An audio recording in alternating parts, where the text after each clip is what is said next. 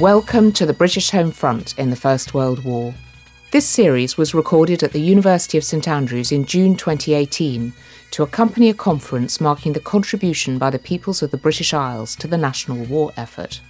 In this set of podcasts, we have looked at iron and steel, agriculture, forestry, and fisheries. We hear now from Professor Roy MacLeod about the role of scientists. My name is Roy MacLeod. I'm a historian of science and medicine and technology. I'm particularly interested in the ways in which science and statecraft in times of war come together. The natural scientists in Britain, certainly, are overtaken or surprised by the coming of war. Many of Britain's natural scientists, particularly in the physical and chemical sciences, were educated in Germany. Close German friends have met German colleagues as recently as 1913. There are wonderful class photos, so to speak, of them sitting next to each other. The relationships between English and German science were on the whole quite close. People were reading the same journals, more or less, and going to the same conferences.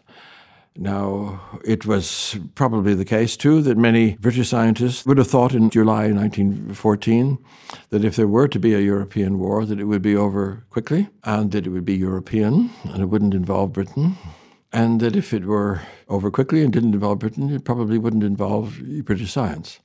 However, the moment war was declared, the Royal Society of London began to think seriously about what this might mean. And the mobilization of the scientific community, the identification of people around the country who had scientific background that might be of some utility in the event of war, all of a sudden came to the fore. The Royal Society eventually, by 1916, managed to produce a conjoint committee which linked all the learned societies of Britain in this act of mobilization. This, as many other such developments, turns out to be a forerunner of what happened in the Second World War. That's to say, the identification of a scientific community for the purposes of scientific manpower and the identification of people by skill, such skills as could be relayed to industrial or government or military purposes. Mobilization was slow and in many ways reluctant. Many companies didn't necessarily wish to see themselves involved in this exercise. Many young men, almost immediately, scientists as others, volunteered for the fighting forces, undergraduates reading science as much as undergraduates reading other subjects, and many were lost. It was probably not until about October of 1914 that a series of developments occurred that, in my view, really precipitated the British scientific community into a warlike state. And that was associated with the publication of the so called Manifesto of the 93 German professors, which included about 25 German scientists of great distinction, including Nobel Prize winners, who identified themselves with the purposes of the fatherland, the political purposes of the German state. This development, which more or less coincided with the alleged atrocities in Belgium and the burning of the library at Louvain, managed to swing opinion among the scientists, even those with German friends, German educations behind them, into a response. This was a moral response, this was a moral duty to some extent. It was, of course, relayed into a patriotic duty as well. The events of October 1914 had repercussions across the world, certainly in France as well, but notably also in the United States with its large proportion of German academics, scientists, especially in the chemical industry who would have been sympathetic to a German position pre war, but all of a sudden were catapulted into having to take up a point of view. And this point of view, by early 1916, was pro Allied. So the mobilization of the British scientific community, which included, of course, the Empire, Australia, Canada, New Zealand, was to be followed in amazingly short time by the Americans as well. Of course, this didn't manifest itself very far until America actually entered the war in 1917 the moment individual scientists become involved, so do agencies, the National Physical Laboratory, the Botanic Gardens, a range of agencies that would normally be doing peacetime work were beginning to be thinking of military related applications, many of them involving scientific principles or the application of scientific principles that had not yet been fully tested.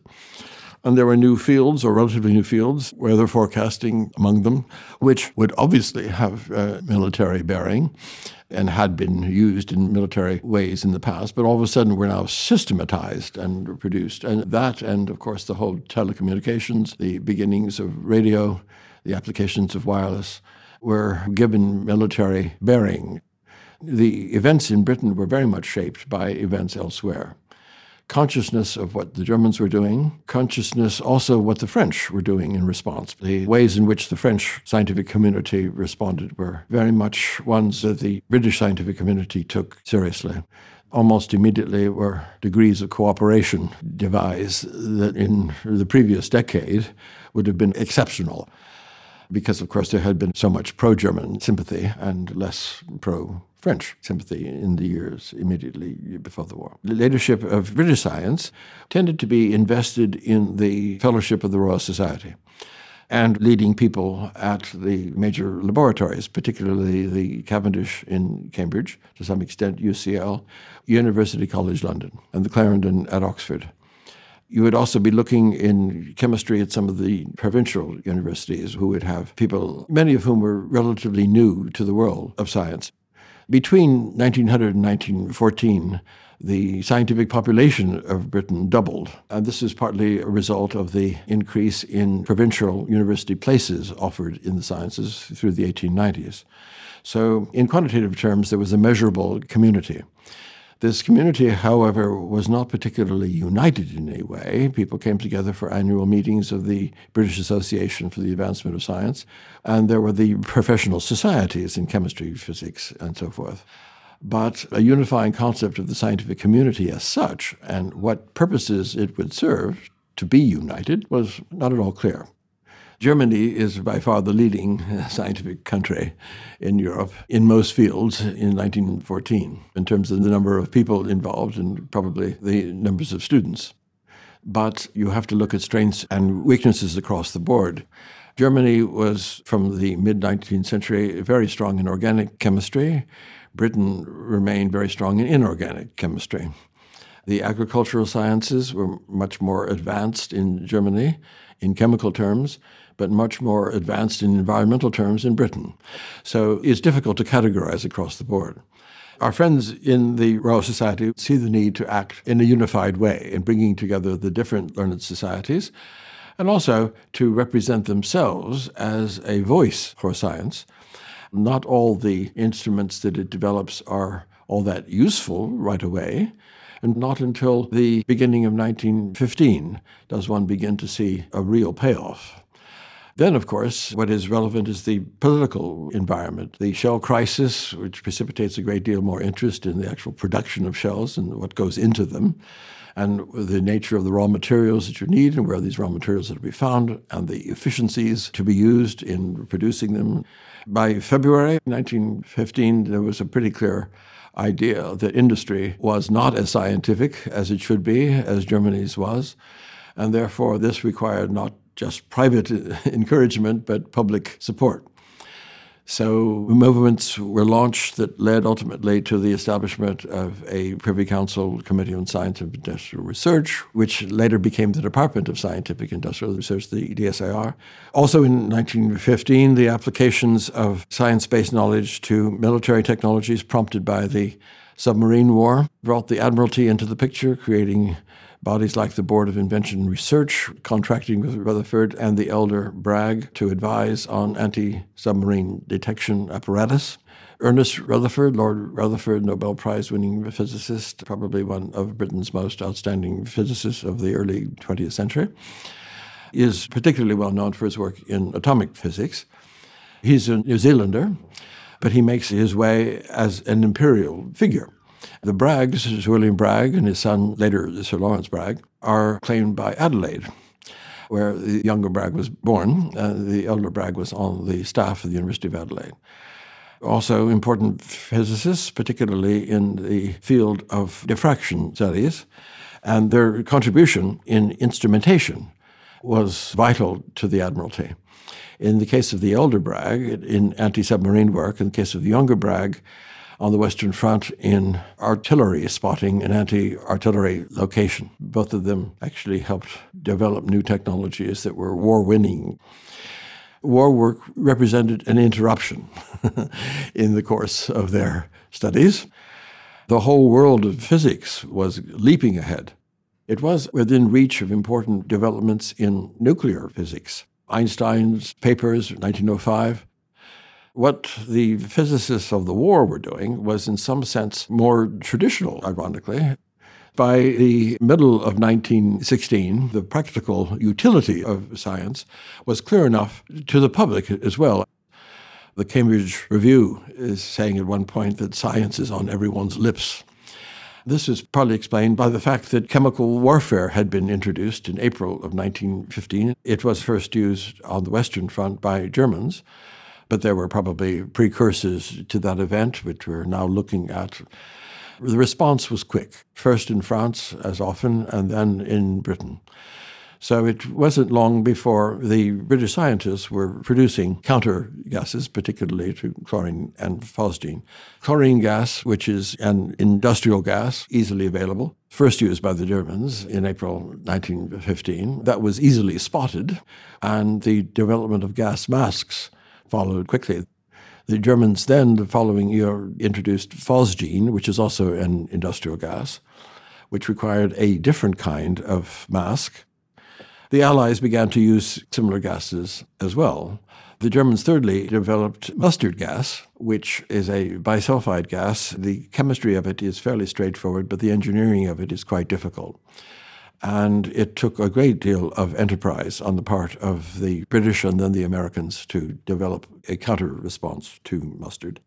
In the meantime, German scientists, and certainly through 1917 and early 1918, were beginning to work on nerve gases, which were worked on as early as the 1890s, as uh, part of agricultural science, the production of pesticides.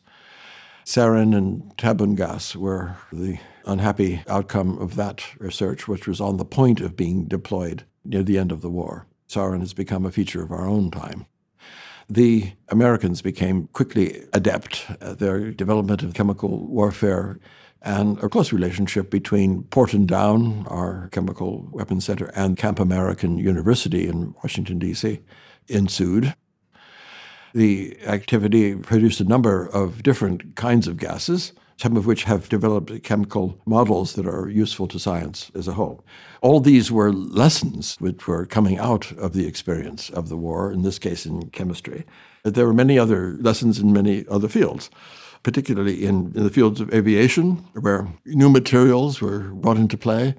New raw materials had to be found around the world, new fabrics engine design using well known principles, but often using new materials that made them airworthy and efficient. New fields of aerodynamics. New disciplines emerged in some cases, particularly in factories having to do with explosives manufacture. The discipline of chemical engineering comes more or less into existence because of the need to combine the skills of chemists and engineers in the building of sites for the production of weapons, shells, which involved both the engineering and the chemistry. So the war becomes an incubator for new technologies and for new instrumentalities of scientific work. There are certainly opportunities to compare and contrast the experience of others around the world who have a similar ambition from the point of view of Australian scientists and Canadian scientists, this was an opportunity to come to London and to see what other people were doing. For the Americans, it was also an opportunity to learn rapidly what the Allies were doing. The Americans established scientific liaison offices in London, Paris, and Rome, the first science attaches in the world. Very few scientists in Britain were concerned with the ethics of the matter as we would construe this question now. It was patriotic duty. It was a question of defeating an aggressive enemy, especially after the manifesto of the 93 in October of 1914. It was clear that in this case, the Germans had politicized their science. The whole ethos of science in the previous decades had been to internationalize science, the pursuit of natural knowledge in physics, chemistry, and biology. This was an international activity which the Nobel Prize was meant to reward. a few of the German scientists were interned in Australia in 1914. The British Association, for the first time in its history, held a meeting in Australia, timed for August 1914. It happened to coincide with the outbreak of the war. And some Germans who happened to be there as international scientists were interned. All were eventually released and returned home. But one or two were quite outspoken as to what they considered to be the importance of their work for Germany once they got back. There had been, of course, scientists who had served their countries in different ways on different sides in the past, but never in quite this organized fashion. There were very few academics, in fact, in Britain who were on paper as opposing the war. Bertrand Russell, famously at Trinity Cambridge, who lost his job because of his views. He opposed the war. He was not a pacifist, but he opposed this war. J.B.S. Haldane, the physiologist of UCL, who was a very peace loving man, but who, in the years immediately after the war, wrote a book in defense of poison gas. His argument was that among the ways of killing, poison gas was least damaging. He himself devoted his war work to the production of gas masks. Now, as scientists come out of the war in 1918, again, there are those who begin to see the war as having been good for science. It certainly created new jobs, it created prestige among the scientific workers as a category, National Union of Scientific Workers and the Association of Scientific Workers. It created a new cadre of professionals, many of whom were in the public service.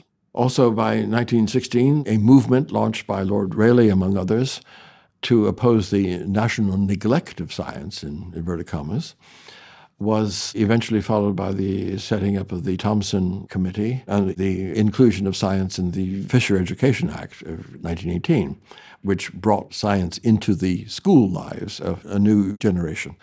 There was the development of the Department of Scientific and Industrial Research. We also have the so called Haldane Report, whereby the scientific community was said to function best when it governed itself. The Research Council, which was party to the Haldane Principle, this was again a product of the war. Many of the innovations had come about not because the scientists had been asked to produce the innovations, but because these innovations had come best from the scientists themselves. And this notion of scientific self certification, self government, is developed during the Second World War and ever since. So the First World War becomes the potting shed, the nursery for these developments that were to last into our time.